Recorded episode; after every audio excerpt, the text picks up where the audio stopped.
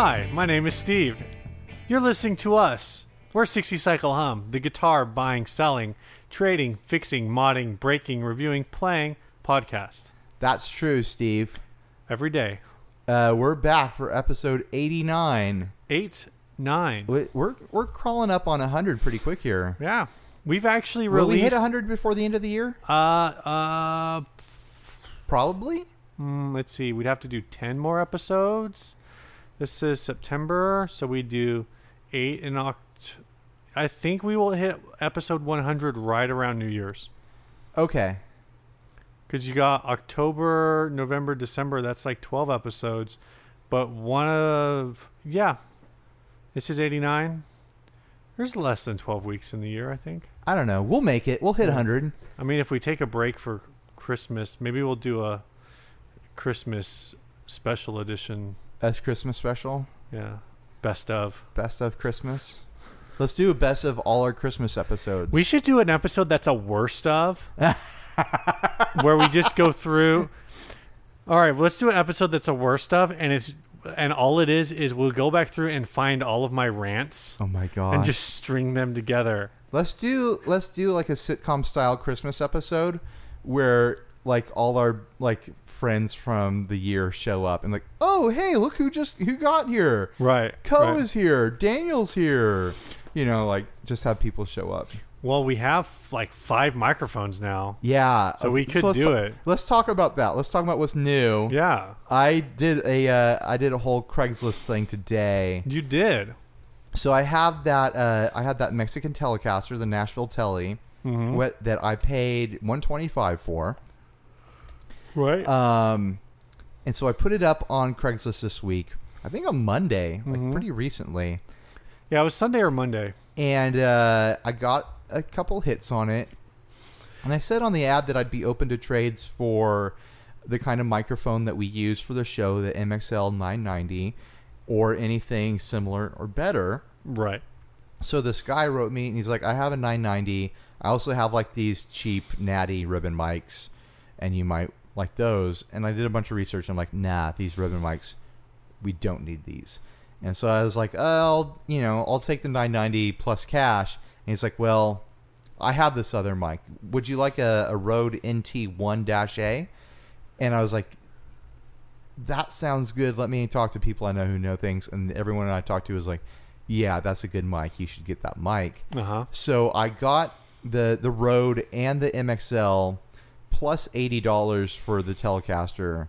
So what you're saying is you sold your Telecaster for eighty dollars, I sold. I paid one twenty five for the Telecaster, and you sold it for eighty. I sold it for eighty, and I got two mics with it. And that's not even true because the guy when he came over today, we were chatting it up, having a good time, and he's like, you know, I have another nine ninety in my car that's all banged up. Do you want to take a look at it and see if it works? And I was like, yeah, let's take a look at it. So we we put it on the thing, and it looked like it got dropped, like the screen on it, it is all smashed Yeah. up. And it totally worked. I'm like, this works great. And he's like, oh, okay, you can you can just have that. And I was like, oh, great, thank you. So now I have, uh, I have five MXL 990s sitting around because we already had three. My intention was to get one or two more microphones right. so that we could interview a bunch of people at NAMM. Mm-hmm. Now I think we have too many microphones, and so I'm probably going to end up selling them.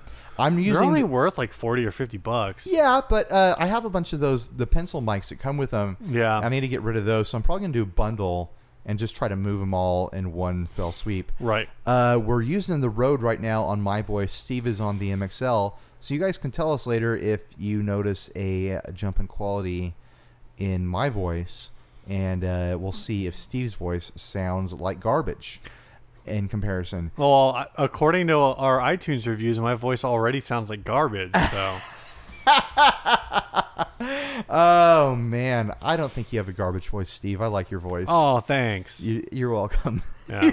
you said that like you just don't even care. I don't. oh, thanks. Uh, Whatever. On speaking of guitar sales, though, last Sunday I sold my red Squier Strat, the MIJ, nice. uh, for 300 bucks to this super nice dude from Alabama who's here for like, uh, he works for like a power plant or something. Uh huh. I guess like a bunch of their technology is in use in San Diego, or and they came out for like some some conference or some like learning thing, A learning event. a learning event, and uh, this is the guy you met in a hotel room super late at Yeah. night.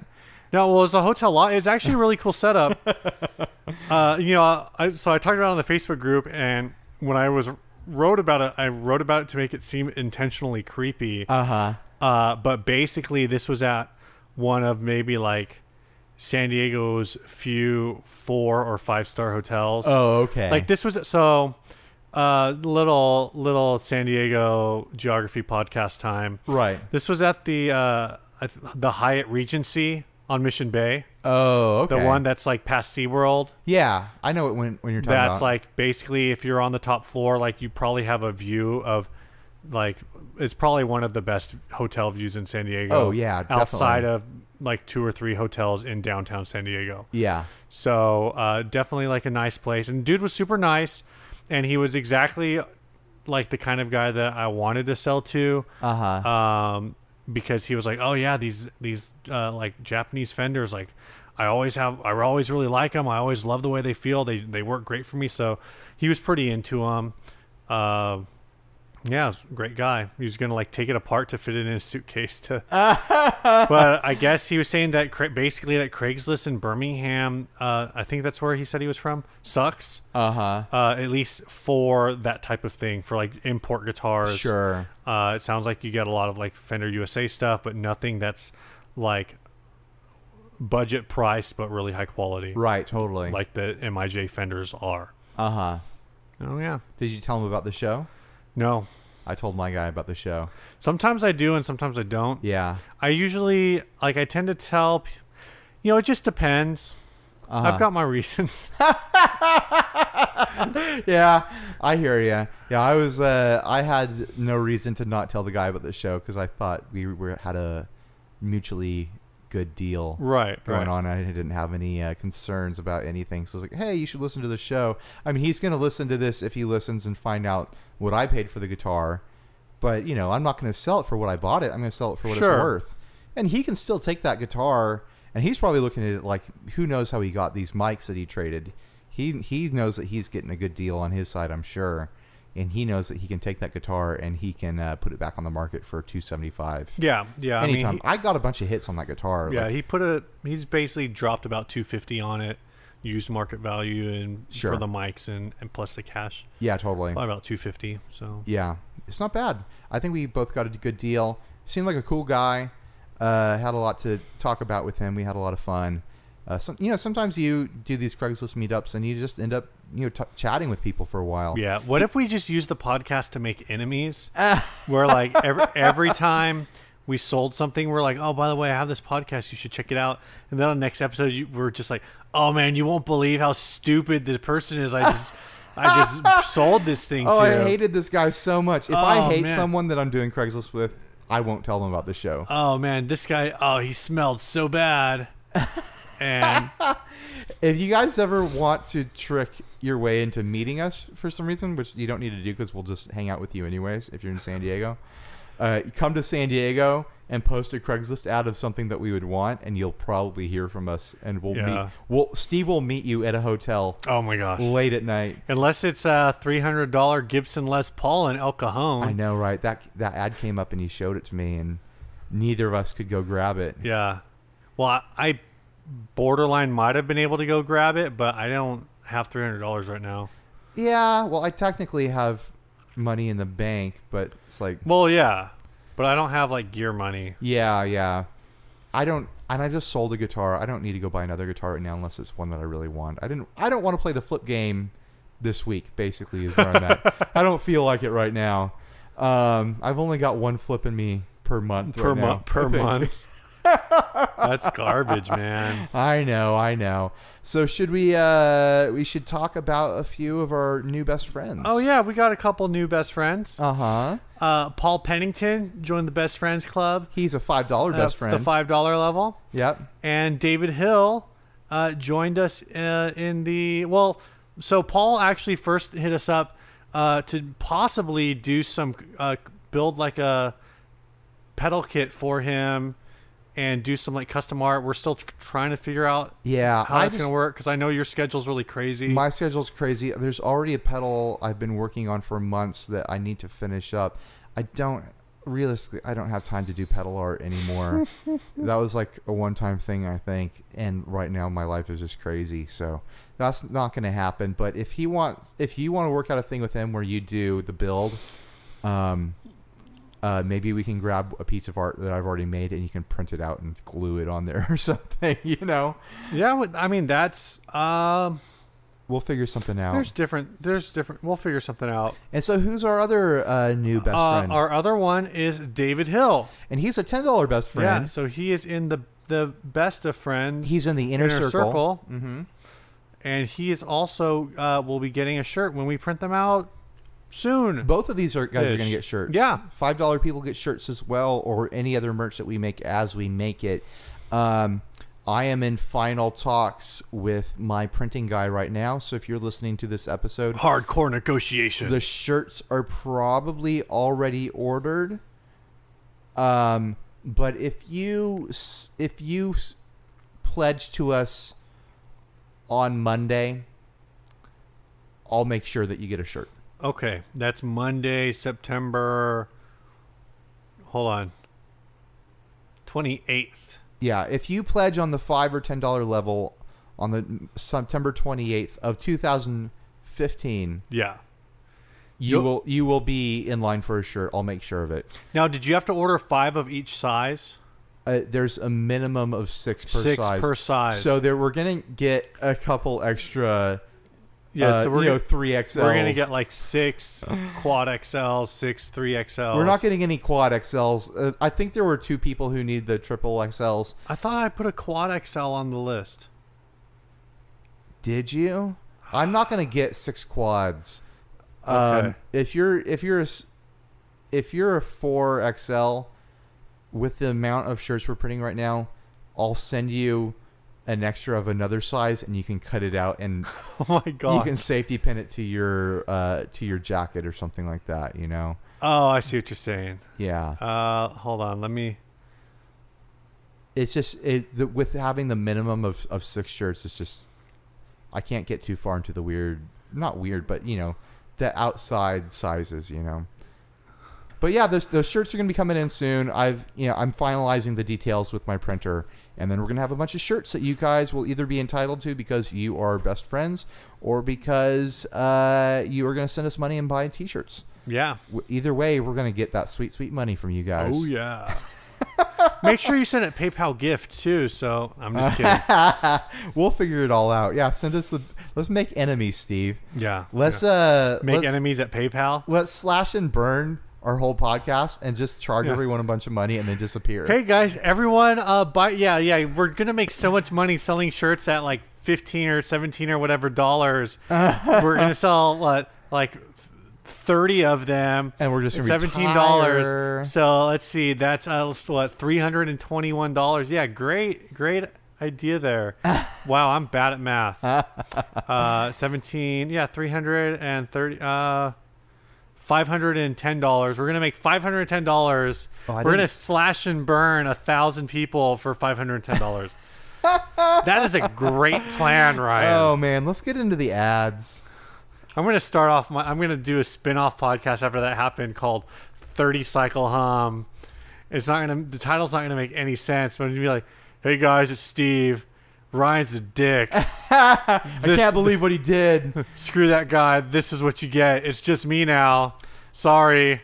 Uh, my wife and I have been joking about starting our own podcast Okay, and having it be all about Star Trek: The Next Generation dude, I want in on that. because we've been watching it a lot and just do an episode by episode review of it.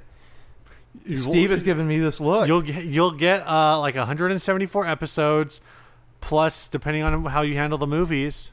I don't think we'll do the movies. I, if we make it all the way through the episodes, it'll be a miracle. I think there's either 174 or 176, something like that. yeah, I watched them all on Netflix. yeah. We're. I I'm down to watch them all again. I think we're on season four right now. We've been watching. You're watching been- pretty fast. We're going through them.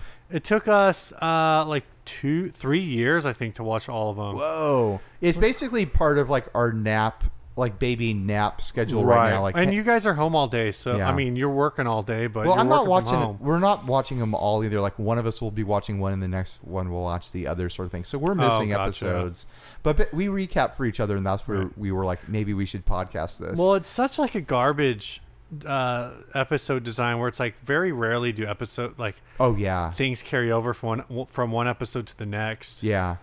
Uh, Basically, Riker just has sex with everything every episode. yeah, that's that's a or pretty sex is implied.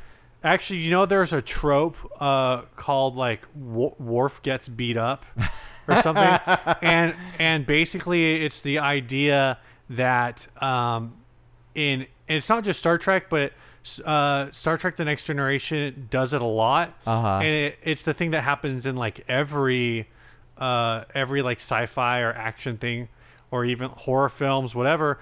The character who is established by the other characters on the show as being like the most badass character Uh huh. is the one that gets jacked up when the enemy wants to prove its like physical superiority. Right. You're like, oh, Worf got beat up. That means these people could kill anyone. Yeah, yeah. Yeah. Oh, how are they going to outsmart this this creature that put Worf in a coma? But then the flip side of the trope, or to take the trope to like the full extension, is maybe Worf isn't as badass as everyone thinks he Yeah, is. Yeah, maybe not. He's kind of Though big, he has a pretty good track record against like humanoids. big softy.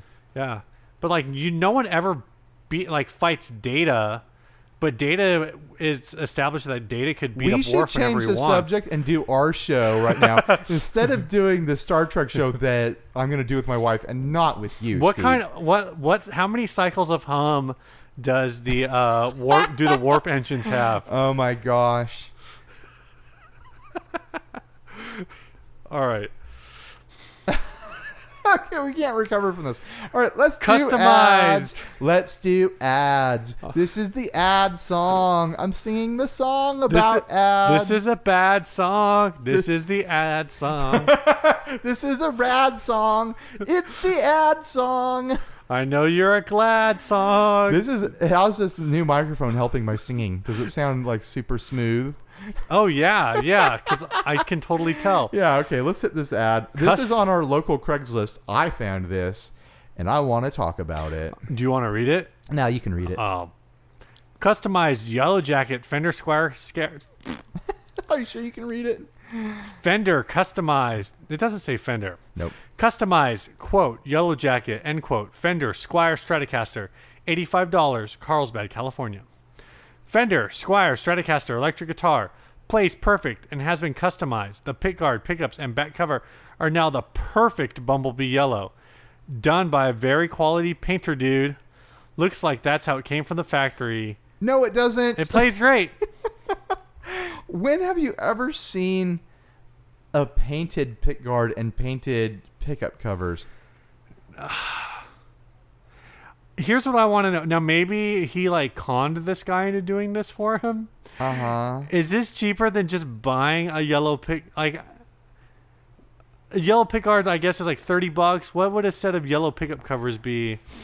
They wouldn't necessarily be, be this shade of yellow. I think you'd be probably be in the twenties on that. and then the back plate, you'd have to find someone to do the back plate. You Um, don't have to find someone to do the back plate. You don't need the back plate.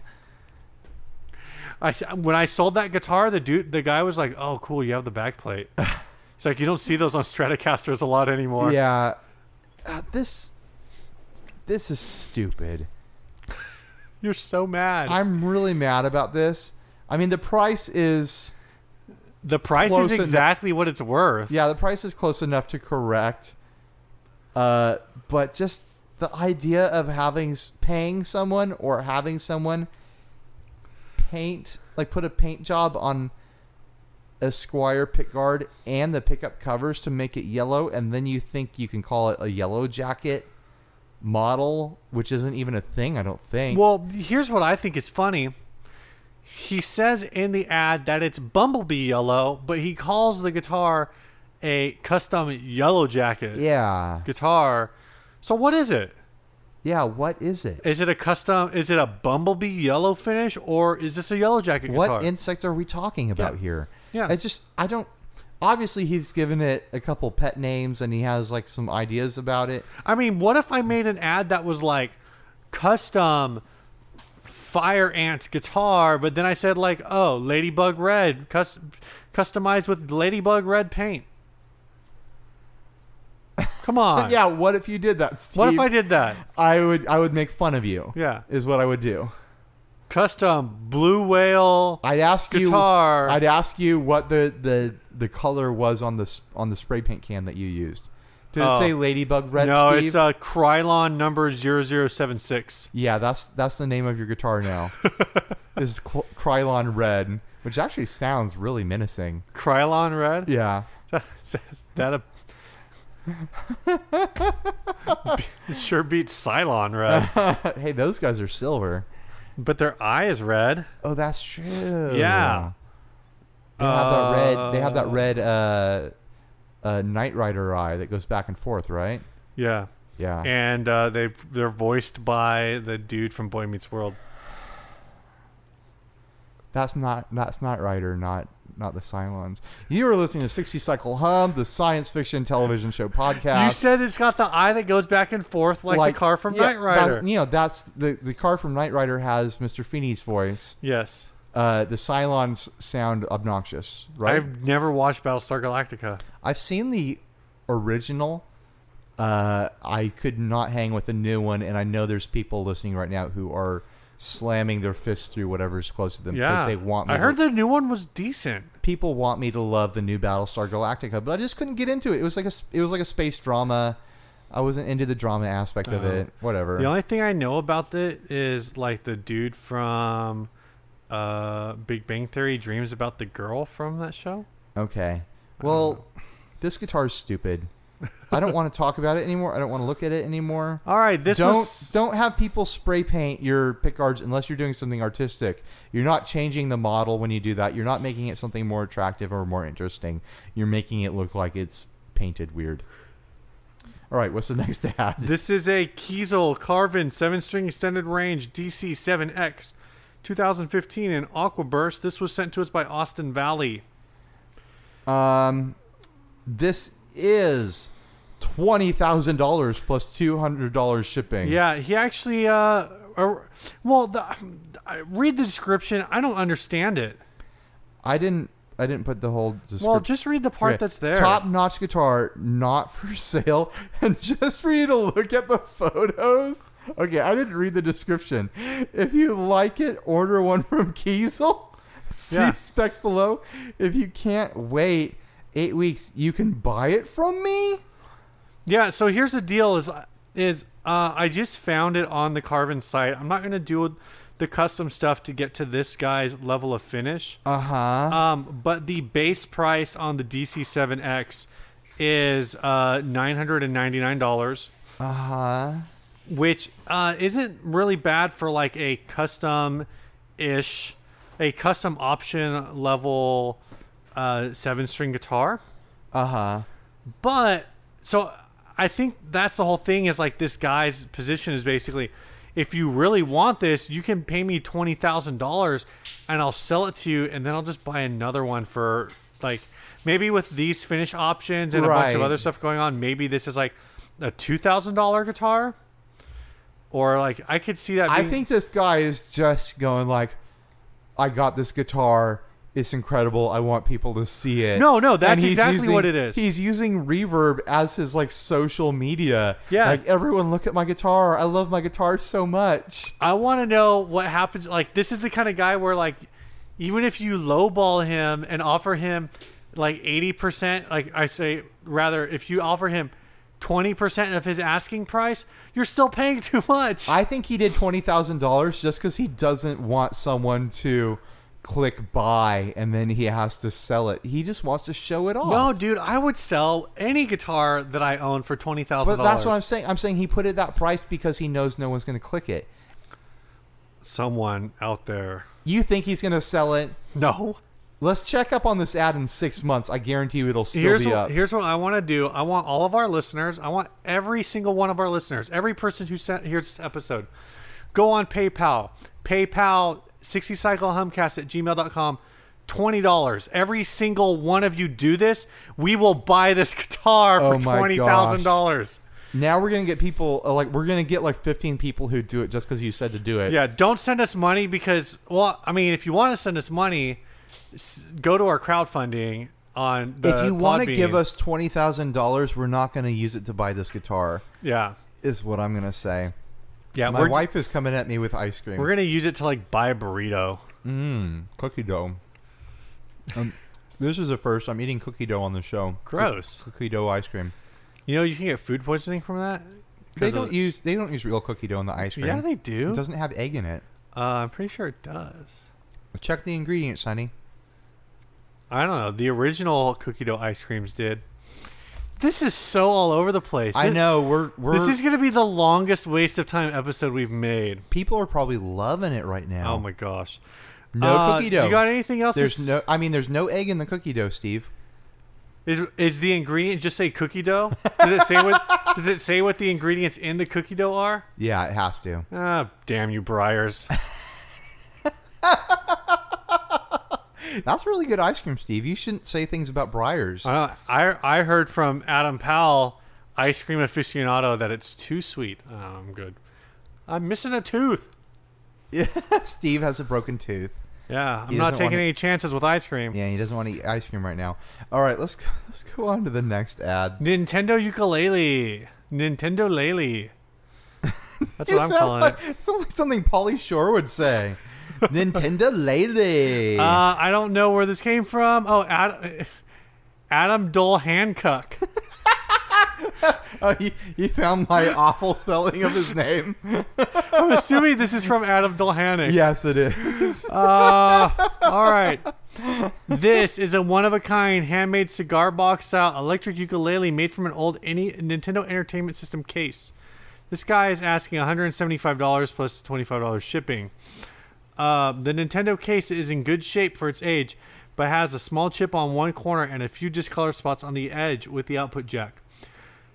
This uke features a maple neck with a satin poly finish and my logo on the back of the headstock.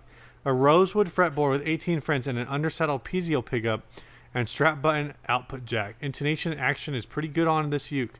This uke hangs nicely uh, from a strap, which is included, and also sits in your lap well. It is decently loud acoustically for being made from a plastic box, and the piezo pickup, piezo, piezo, whatever, sounded great through my Pizza O's. That sounds O. delicious.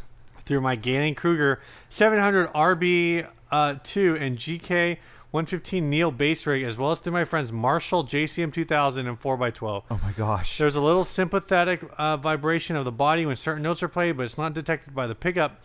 It is currently strung with a set of D'Addario N- Nyltech strings. If you are looking for an electric uke that will add some flair to your stage presence, look no further. If Oh you have any questions, feel free to ask me. Did Thanks he for spell looking. it that way, or did you just fumble it Uh, what fur- further? further? I'm. I don't know why. I'm just. I keep saying u- uh, uke. We're not even drinking this episode. I know. I keep saying uke, and every time I say uke, I, I want to go back and say ook, right ukulele. and I'm just like, I don't know, man. You know what's great about this ukulele? nothing. If it ever breaks, all you have to do is just blow on it. oh, you know that's a good joke. I've been thinking about that ever All since I saw this ad. Um, All day yeah, long, you've been thinking. I about don't think that this is a terrible concept. There are plastic ukuleles out there that sound great. Yeah. There's those fluke ukuleles; those sound great and they play great. Aren't the flukes at least like a wood top? I think some of them are, but some of them are full plastic. I'm pretty sure the fretboards are plastic, Oh, but there wow. are plastic ukuleles out there that are you know they sound just fine. Yeah. I mean the strings are plastic. Why not it's all the, it's all about design effort. I mean, if this Yeah. if it's well if this thing's well constructed, even like my my wife has one of those um uh like junk ukuleles at ukulele whatever I've yeah yeah done however you want to say it. uh that she bought in Hawaii like as it's you know it's a souvenir right right. and if the if it wasn't for the fact that the tuners on that thing are just absolute garbage like it sounds okay Yeah sure. the str- the frets are like actually like fairly intonate like it's fairly a semi intonated instrument Yeah um the actions well, I mean, this not like the strings are particularly tight, Yeah. so the actions whatever. But if the tuners held actually could hold the tune, like it would be a functional instrument. Yeah.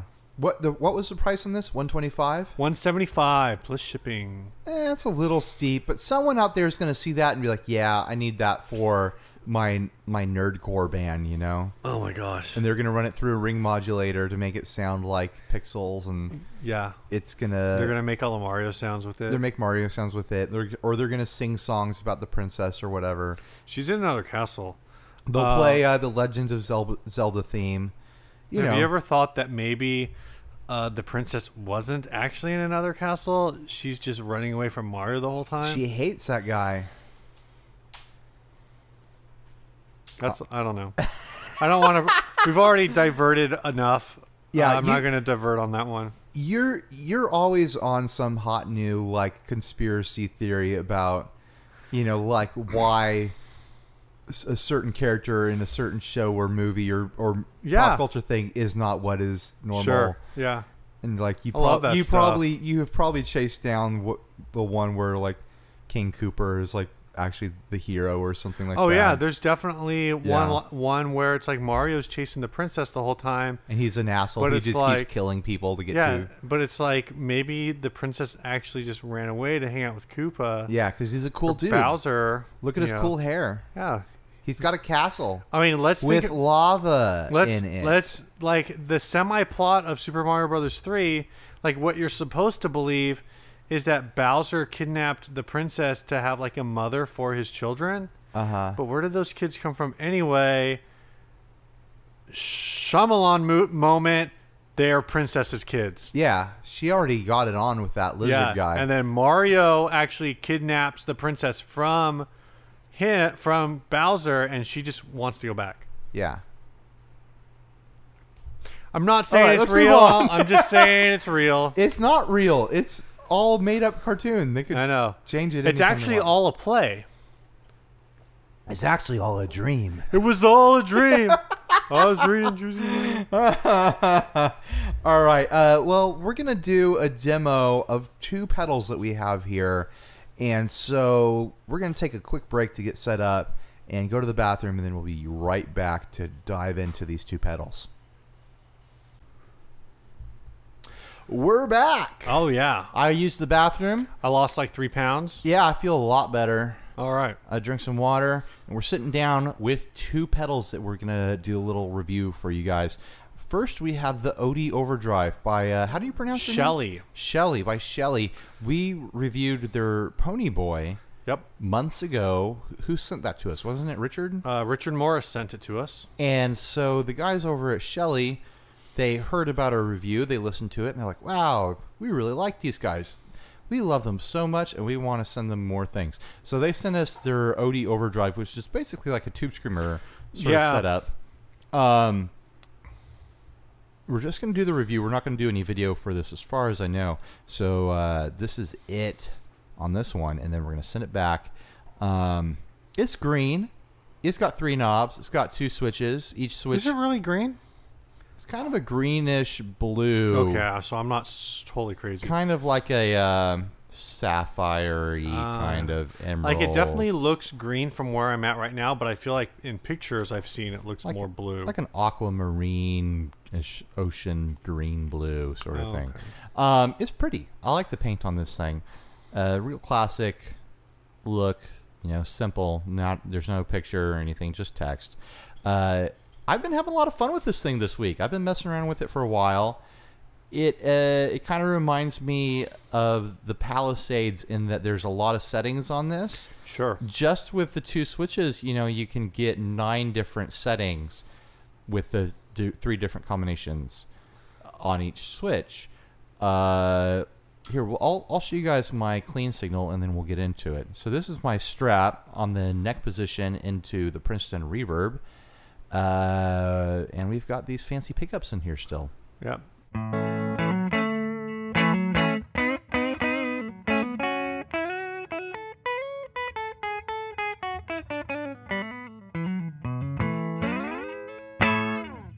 So that's my strat. Now let's try out the Odie.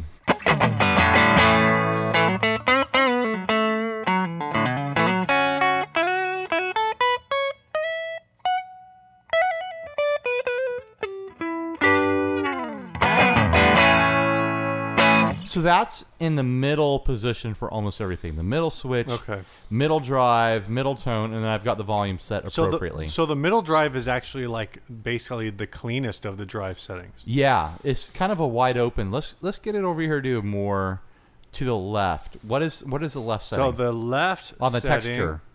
on the texture is a uh, u- it uses diode clipping, so it's going to be more similar to a tube screamer, but they're arranged asymmetrically to provide less compression and more dynamics. I'll adjust the volume a little bit.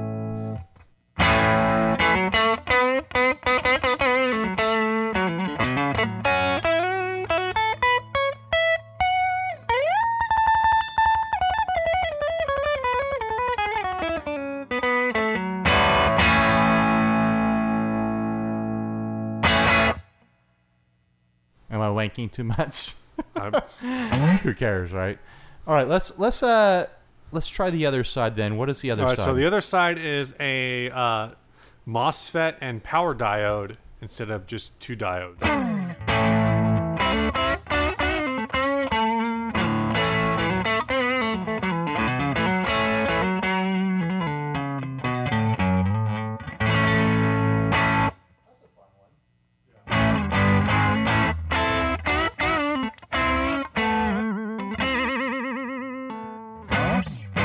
Let's mess around with the voicing now.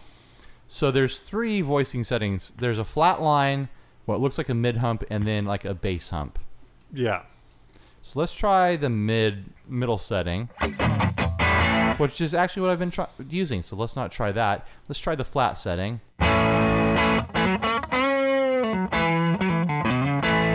Let's compare that real quick. Back to the flat.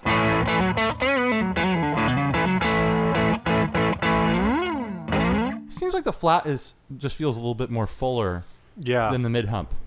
I feel like uh, it says that you know the middle, the mid hump is supposed to be more of a traditional tube screamer setting. Uh huh. What it actually switching between the two reminds me of is um, on my custom Defender 15 Uh-huh. has a voicing switch, and far the far left position is supposed to be like a American sound, Oh, okay. uh, so like a Fender amp, uh, and that's what the flat setting kind of sounds like on this pedal to me. The mid setting re- sounds more like the British setting on the same amp, uh, which is more of a like a Marshally sure. Voxy sort of thing, Sure. where there's more of a mid emphasis and not as much like low end. Yeah. Well, let's try the bass boost. Well, I'll, I'll start from the middle again. So here's middle, and then here's the bass boost. It definitely, it definitely does get fatter. I don't know if it how well it's really going to come across on the recording. I'll, I'll uh, tweak it to make sure. Hopefully it does. Yeah. Uh, but there is in in room. I mean, there's a definite difference between the two. I, I think just for my own playing style and what I have going on, uh, I don't know if I would use the middle setting, but I think the one of the other two settings I'd probably definitely get use out of. And again, like it, in, with a different amp, it might sound completely different because Right. we're using the Princeton Reverb here, which has a 10 inch speaker. Uh, as soon as you go up to a 12 and you get getting like more of a low end response from that, then maybe the mid hump would be better. Yeah, good point. Um, I I really like the low hump setting on this. Um, you can make jokes about what I just said. The low hump. A low hump. It sounds funny to me. Eh. Um, let me just mess around with dialing in some more drive and then messing with the tone knob a little bit.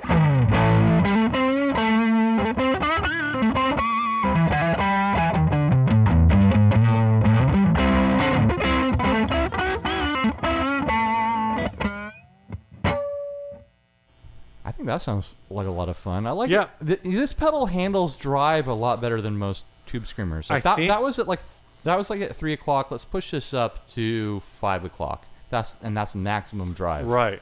Let's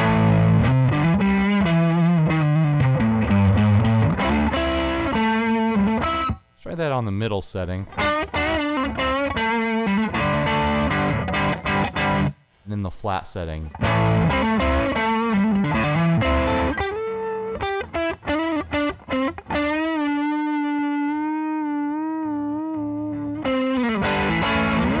Mean, they all sound good, but I think I think the the low hump is my favorite so far. I th- I feel like it's really the drive knob is actually really usable all the way through the range, which like Yeah. a lot of times with drive pedals, I feel like I gotta really find that sweet spot. Uh huh. And outside of maybe like one or two positions, I'm just not that like like you know some some drive pedals at two o'clock you're like well two o'clock really isn't that much different than eleven o'clock Yeah.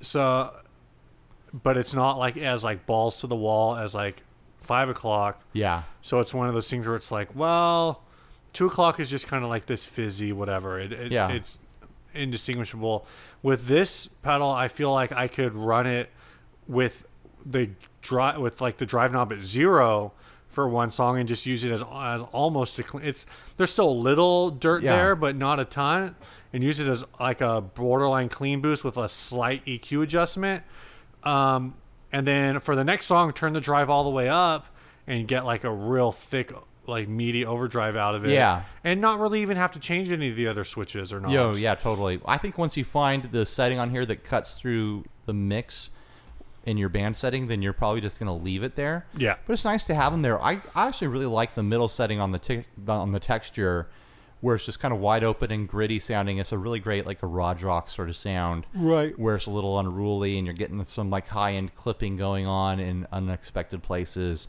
Uh, the right hand setting, which is what the that's the MOSFET. yes Uh, that is, I think, probably closest to your classic Tube Screamer sound here. Um, well, on a higher gain setting, let me go through the texture settings with the voicing set to low hump. So here's on the right with the MOSFET. Here's in the middle, which is going to be louder. Yeah, that's clipping me out, so I got to turn that down. And then here is the left. Which one? What was the left one again? the left is just clipping diodes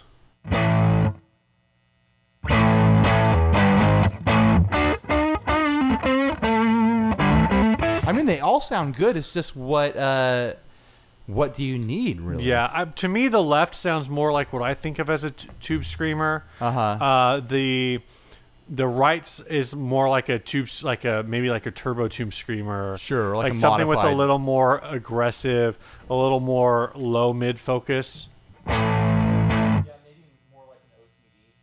sure Yeah, I guess that is more fizzy. On yeah the where there's there's definitely like it's definitely a tube screamer Yeah. in all the positions uh, but there's just like a little something different about the st- the gain structure Let's try a real light gain and see what that's like. That's all the way down. I mean, there's barely anything there as far as drive goes. Bring it up a little bit. So that's about 9 o'clock. Here we are at 11 o'clock. And that's when you're starting to dig in a little bit.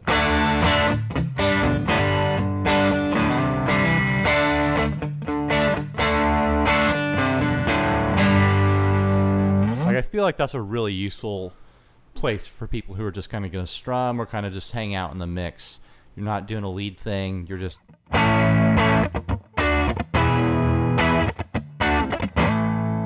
you know, you know what I'm talking about. i do know what you're talking about And then we already covered uh, at the noon setting a bit, and the three and the and the five, obviously. Like this is a great sound and pedal. I what's the price point on this thing? I think that it's a hundred dollars Yeah, it's you know these Chellee pedals when we did the Pony Boy it was like a hundred something bucks. This one's I think right around a hundred bucks. Uh, I'm not a hundred percent sure on the exact price. It's probably like 96, 95 or one hundred two. sure no that's an ehx thing 102.48. this or- pedal's going to be 9468 thanks, Yeah. thanks ehx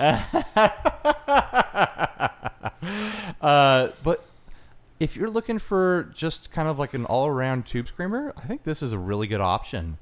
Uh, it's it's got more of an open grit to the drive than the kind of tight fizzy drives that some tube screamers are that I personally don't like. Like that's one of the reasons I like the Palisades is because most of the settings are a wide open, gritty sort of, sort of uh, uh, gain structure, and that's kind of where this lives too. Right. So I, to me, it's a really usable, easy to get along with pedal. Mm-hmm. Stacks really great with other tube screamers. I stacked it with the Palisades and I was having a blast off. Oh, cool. Yeah, it was really cool. Like, and I think that's a that's the sign of a good tube screamer is when it stacks well with other tube screamers. You know, Right.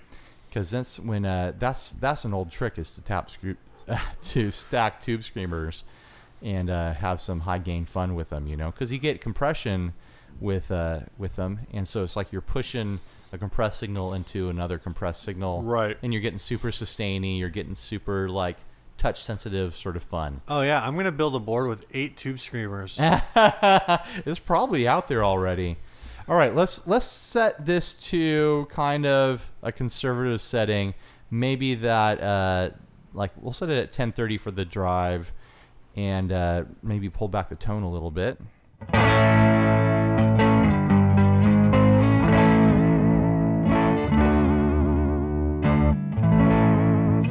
And we're going to talk about this next pedal. Yeah, the next pedal we've got lined up is the Chase Bliss Audio Gravitas. Yeah, this thing. Should we tell the story about how he uh, came into possession of this?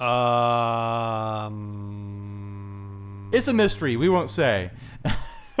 basically, basically, I was, we were hanging out with with uh, with Joel. yeah, That is his name, right? Joel. I'm not thinking of someone else. He is Joel. Okay, I screw up people's names. I just wanted to be sure. Super nice guy, Mr. Chase Bliss himself. Uh, was having a great time hanging out with him. You had you knew that I was gonna be hanging out with him, so you wrote him and was like, "Hey, uh, do you want to uh, hand off the pedal to us to Yeah. do a demo of and review?" And he was like, "Yes, I do want to do that." So he brought us the Gravitas.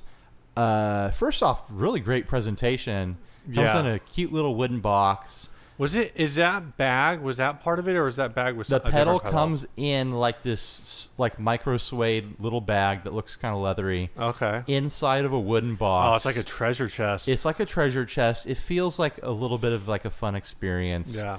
Um, this thing is kind of insane, and Joel is kind of an insane mad scientist to make this thing. Yeah. He's made some other pedals that are already kind of legendary. The he made the Wombtone, which is like a phaser chorus, right? I think so. Or phaser vibrato or something like that. And then he made the uh, oh shoot, what was it called? Uh, the warped vinyl. the warped vinyl. People which love is the which warped is a vibrato. We're getting things mixed up here. I think the Wombtone is a phaser. The the warped vinyl is a vibrato chorus effect. Something I don't. I But people, haven't been able to keep them all straight. Partially because like as soon as eh, I know people who I know who are really into whatever sound the warp vinyl do is all about it. But whatever it is that it does, like was a is an effect that I normally don't Right. go for. Right. Uh, so I haven't really. Um, Well, let's talk about the pedal we do have here. Yes. The Gravitas, which is a tremolo pedal. yes. Um, this thing has two foot switches. It has six knobs. It has three toggle switches. It has. Let's do a count on this real quick, Steve. You get it. One, two, three, four, five, six, seven, eight, and sixteen. It has 16 mini switches on the top of the pedal. This and then it's got another controller uh, three-way switch in between the two foot switches. This thing is insane. I don't know how he fit all these controls into this little box. It's a standard pedal size. I think if we were to open it up, what you would find on the inside is either um, is uh, uh, either a portable hole or You're talking like Roadrunner Coyote sort of thing. Uh, or a bag of holding. Uh, I'm talking about Dungeons and Dragons Roll for Initiative. Okay, I have I am not following That's at okay. all. Carry Okay, on. This thing is insane. I don't know how you fit everything in here. Basically, it's an analog tremolo with a digital controller. Yeah. Um, so all these controls on here are digital. The two foot switches, one is obviously, you know, the bypass to turn it on. One is the tap, Right. but you use the, can also use these switches to save two presets which you select with this mini toggle in between it. Mm-hmm. So because it's a digital controller on an analog delay, you can have two presets for your analog tremolo, Right. which is kind of crazy. So you can be like, if you absolutely need certain settings for your gig or for your uh, your thing that you do, there will always be there, no matter how the knobs get bumped, no matter how the switches get bumped. You've got two settings that are always going to be locked in, Right. no matter what.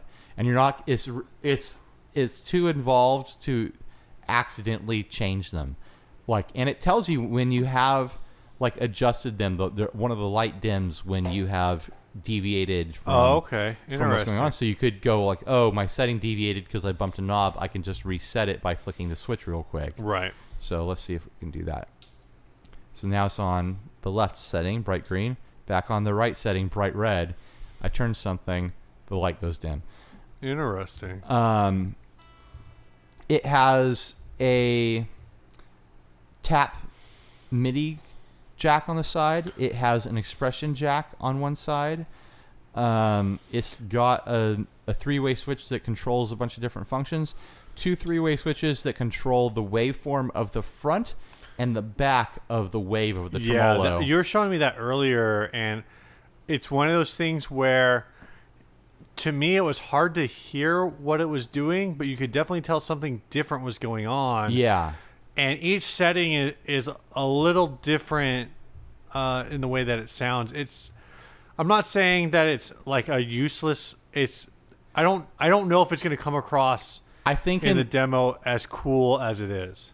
in the right hands in the right setting, it I think that sort of thing makes all the difference. Yeah. Uh, knobs, you have volume, tone, rate, depth. Those are your standard tremolo knobs. Then you have sway and you have drive. Sway, sway pushes the waveform on either side of the wave, so you're either elongating the front of the waveform and squishing the back, Oh. or vice versa. So you could have a waveform that ramps up slowly at the beginning and then dumps off dramatically at the back, or vice Right. versa. Or you could set the knob in the middle and have it be uh, symmetrical. Um, and then the drive or ramp knob controls either a little bit of a little bit of like a preamp drive in your normal settings, or it controls the ramping function, which is basically like a tremolo on your tremolo. Like I, Right. I heard that you like tremolo. I put a tremolo on your tremolo. Oh, okay. Um, is the- it tremolo? the ramp is is associated and the expression is associated with all these little dip switches up here and you can assign like so I have a an expression pedal plugged into this thing right now. I have the expression assigned with the dip switches to the rate and uh and I've reversed the rate so that it goes fast in the toe position on Oh, the expression. So let's let's play around with this a little bit. Let's get it running. Here's the uh, without it with the Odie. Here it is on.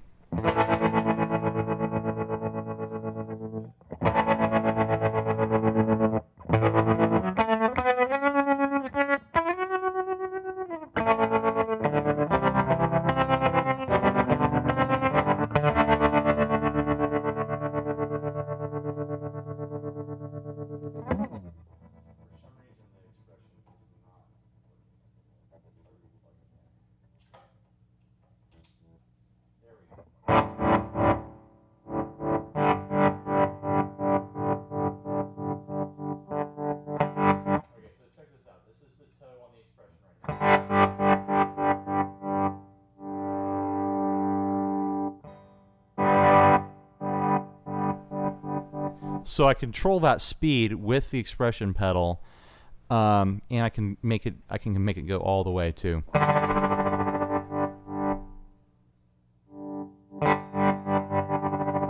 And you can assign that expression to any knob on here Right. to the tone, to the rate, to the depth, to the sway, to the volume. You can turn this into a volume pedal if you have an expression pedal. Can you expression turn pedal. them all on at once? You can turn them all on at once. you can turn every single knob on this into an expressible function, Right. which is insane. I've I've always really wanted a tremolo with a depth control. Let me let me dial that in real quick. These dip switches, I don't know. I've never seen this on anyone else's pedals before. This is like just unique to Chase Bliss. Yeah. It's totally insane. So here it is with the depth. Turn down the speed to something manageable. So there's the toe. Here's with the depth all the way off. That's that's the heel position on the expression pedal. I'll strum a thing and then I'll bring it up slowly.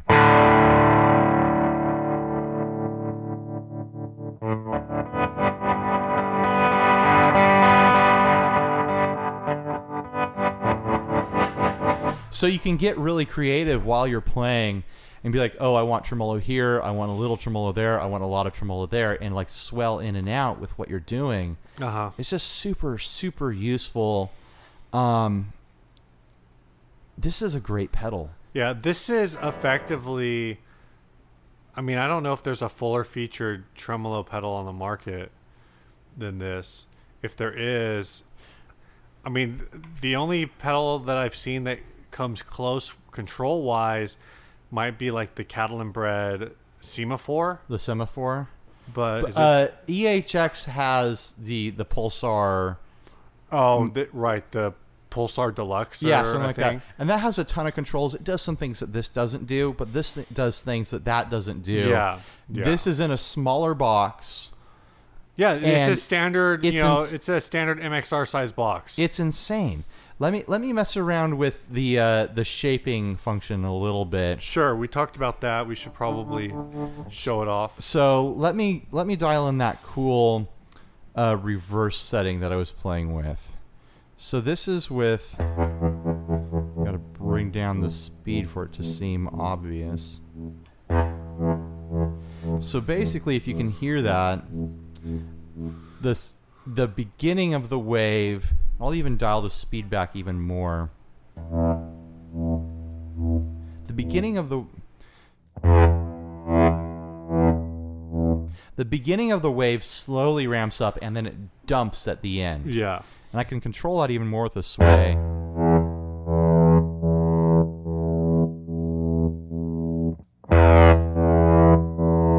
So you can play kind of like a fake reverse sort of thing. It's really throwing me off the way like it it sits. It's really interesting.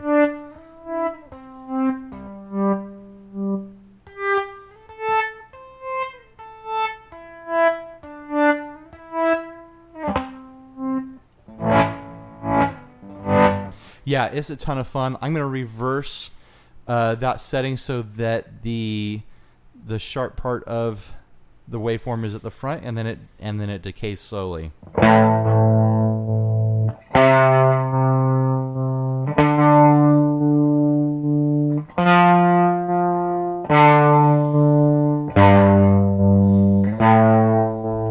And there's tap tem- tempo here, so you can get crazy with your tapping in.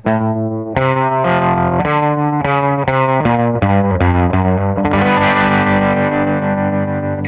another thing on here, a function we haven't even talked about, is that there's two different flavors of tremolo on here that you can mix. There's your standard volume tremolo, and there's a harmonic tremolo. And harmonic tremolo is basically a tremolo of the tone. So it goes from bright to dark instead of going from loud to quiet. So Yeah. here here's the standard. Now let me let me get it on a normal triangle setting here.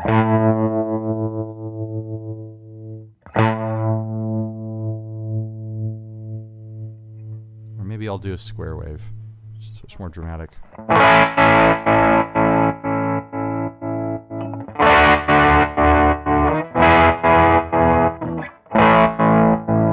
So there's the square wave on the standard tremolo. Let's take it to the harmonic.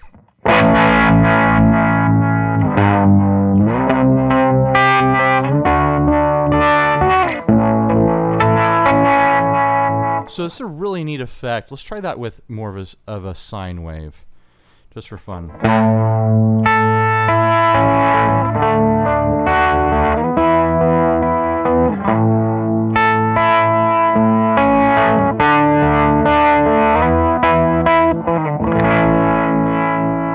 It's a much more subtle sound, but it's a really like it's going to make a big difference Yeah. on certain things that you might play. You know, Let, and then there's this, an option to have them both at the same time.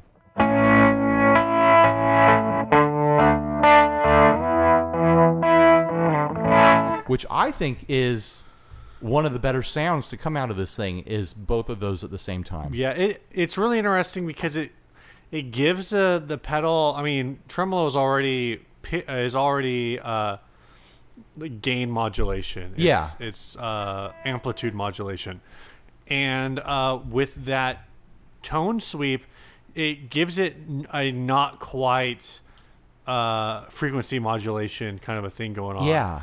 uh, but it's built into the pedal. So it's like you know people are always going out to get like to get these delays, these modulated delays, and now with this you have like a somewhat modulated tremolo. Now I'm sure you could do like a full fine trums that have full frequency modulation, but Yeah. I mean this is uh, something that's unique. It is is. in that the, it's more of a tone roll off than a than like a pitch shifting modulation. And that's a really great thing if you want to have that like surging feeling in what you're playing, but you don't want to lose a lot of volume. Yeah. Like it's it's going to be subtle. It's going to be sitting there in the back of of your signal, but it's going to make all the difference. Like it's just a really unique and very like powerful kind of sound, I think. Like that's the sort of thing you throw it in there and the whole audience is going to feel it and they're not going to know what they're feeling, you know. Especially if you do like a slow throb like that.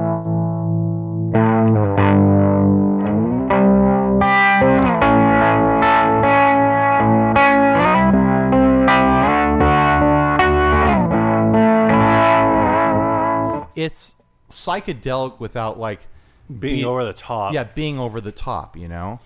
It's tasteful. This is just a great pedal.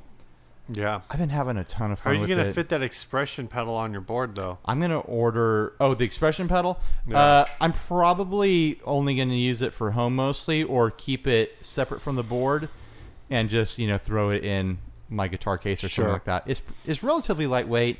I got the uh, the the Moog expression pedal, which is only like forty bucks, and it's made out of plastic. But I've been really impressed with it. I Yeah, like it's pretty heavy duty. I like the resistance of the foot pedal. I feel like there's good physical range there.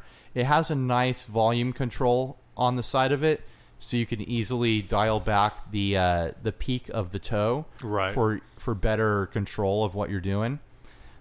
Uh, I've been really happy with with this Moog expression pedal, so that's my endorsements for that. But the Gravitas, uh, killer killer tremolo pedal.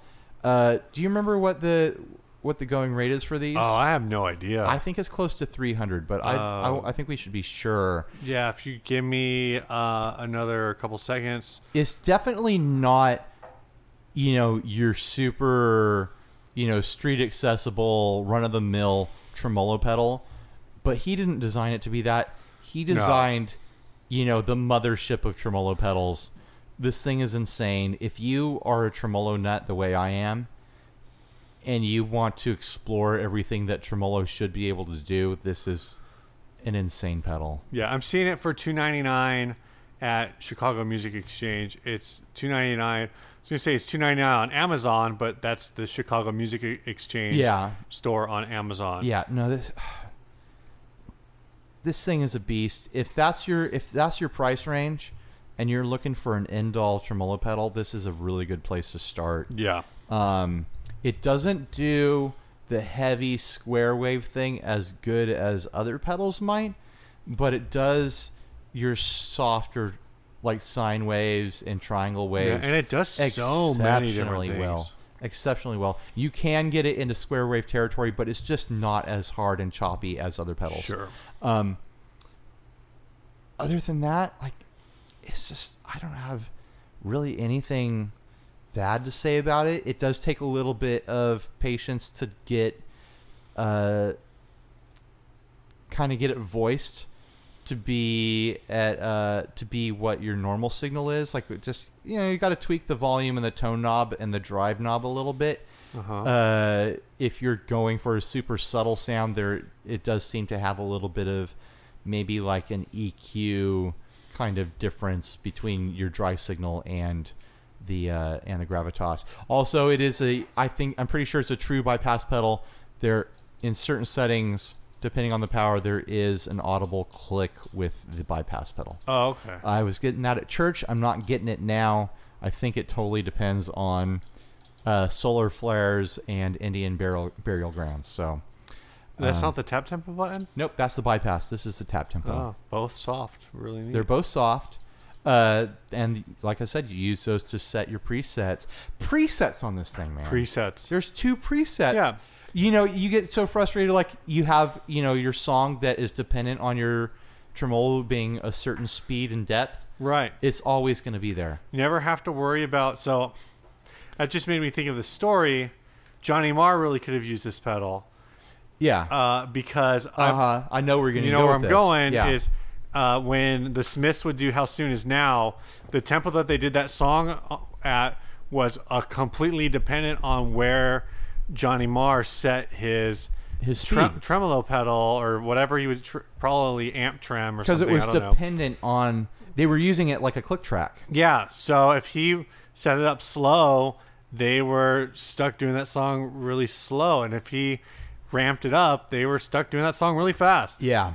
So this would have saved the day for the Cure. Yeah, for the Cure. Oh, who is Yeah. it for? Uh, the Smiths. The Smiths. the Smiths. The Ugh, Cure. it's Whatever. been a long day. Morrissey, Boy George, whatever. Boy, George, that's a whole other guy. I know Robert Smith. Robert Smith. I mean, I, they both wear blouses, so Do they? yeah. Okay. I'm pretty sure Boy George wears blouses. Blouses. I thought you said glasses. No, they don't wear glasses. Yeah, yeah. Those guys do, have perfect eyesight. uh, they they do wear blouses. Blou- blouses. yeah. Robert Smith, though, he's a man's man. Is he? Boy George, I'm not so sure. Boy George, I believe, is also a man's man. Yeah, but in a different way. In a different way. Okay. Yeah. All right. Robert Smith, uh, you'd hang out. He'd hang out with you at the bar. Boy George, Boy George would hang out with you at a different bar. Right. Right. That sounds that sounds fairly accurate. Yeah, at a, at a different kind of bar. Um, what else do we have to say? Oh, okay. We've got some. We've got some stuff to talk about at the end of the show here. Yeah, we are at the end of the show. Um, we are going to play three songs to uh, wrap this up. Yeah. A, Uh, two, could- two of them we've done before, I think. uh huh. Um, but uh, go ahead. So, uh, those of you who are on the Facebook group know that in the past week, uh, listener and contributor to the show, he's he's sent us songs before. He's sent us other things before. He passed away this week in uh, basically a work accident, and so we're gonna play every song that he sent us Yeah. as our memorial, basically. Uh, that was rough news to get earlier this week. Yeah. Um, We're you know- still. I'm still trying to contact a, a couple. I've already uh, reached out to some people in his family, but it's pretty early on. Yeah. So uh, I know a lot of you guys on the Facebook group said you would be interested in uh, contributing if there was any kind of fundraising that the family was doing. uh huh. Um, so I'm still trying to get some more information on that. There might If not there- be there and- might not be a need, but if there is and it's communicated to us, then we will make yeah that so, information so if available. it doesn't happen i mean uh, at least you know the big thing too is i just want the family to know that you know all all of us are you know we've all been touched by gary and right, uh, he was everything, you know he was someone in our community, and that's you know that's kind of a side part of when you form a community like ours. Even though it's just online, and most of these people we've never met, it's like, you know, you get to know these people yeah. and you know you know we're we're talking about gear on there but there's a personal element too. We talk about personal things on there. You know people are sending us their songs which is as personal as it gets as far as i'm concerned um you know it's just you know it uh, it, it it's affected me so sure uh gary we miss you uh our thoughts and our prayers are for your family right now and uh thank you for being part of our whole thing here. Yeah. All right. See you guys next week. See ya.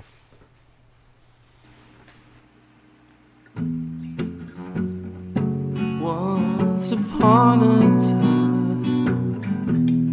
the stars did shine and skies were blue. But now I've nearly lost my mind. Cause no one treats me like you used to do. A needle in a haystack, baby. But that don't even draw the line. A rose among a field drowning in the tallest jug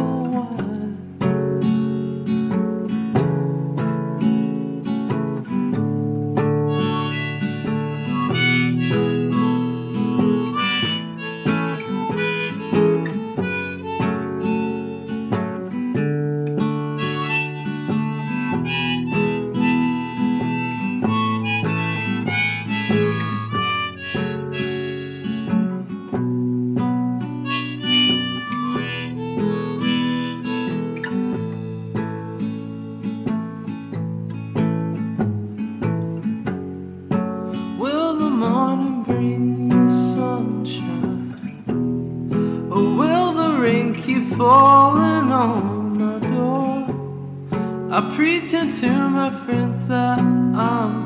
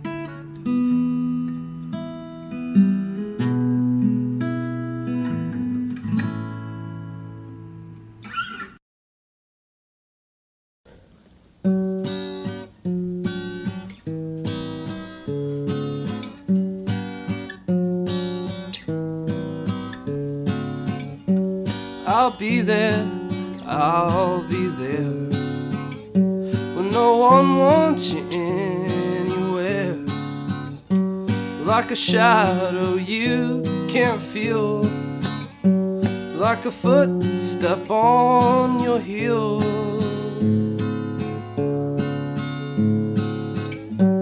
Oh, what will you say? Baby, don't go away. Like a feeling fades in time. I'll be yours don't mind.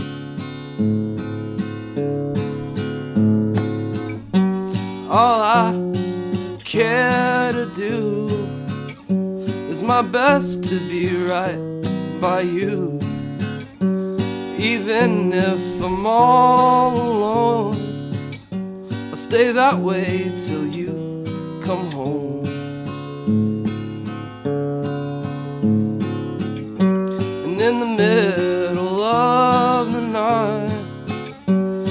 I'm awake, my eyes are wide. But like a beggar cannot choose, I guess I'm stuck sticking with you. Where's my reward? Where's my forgiveness? I thought that you had to do those things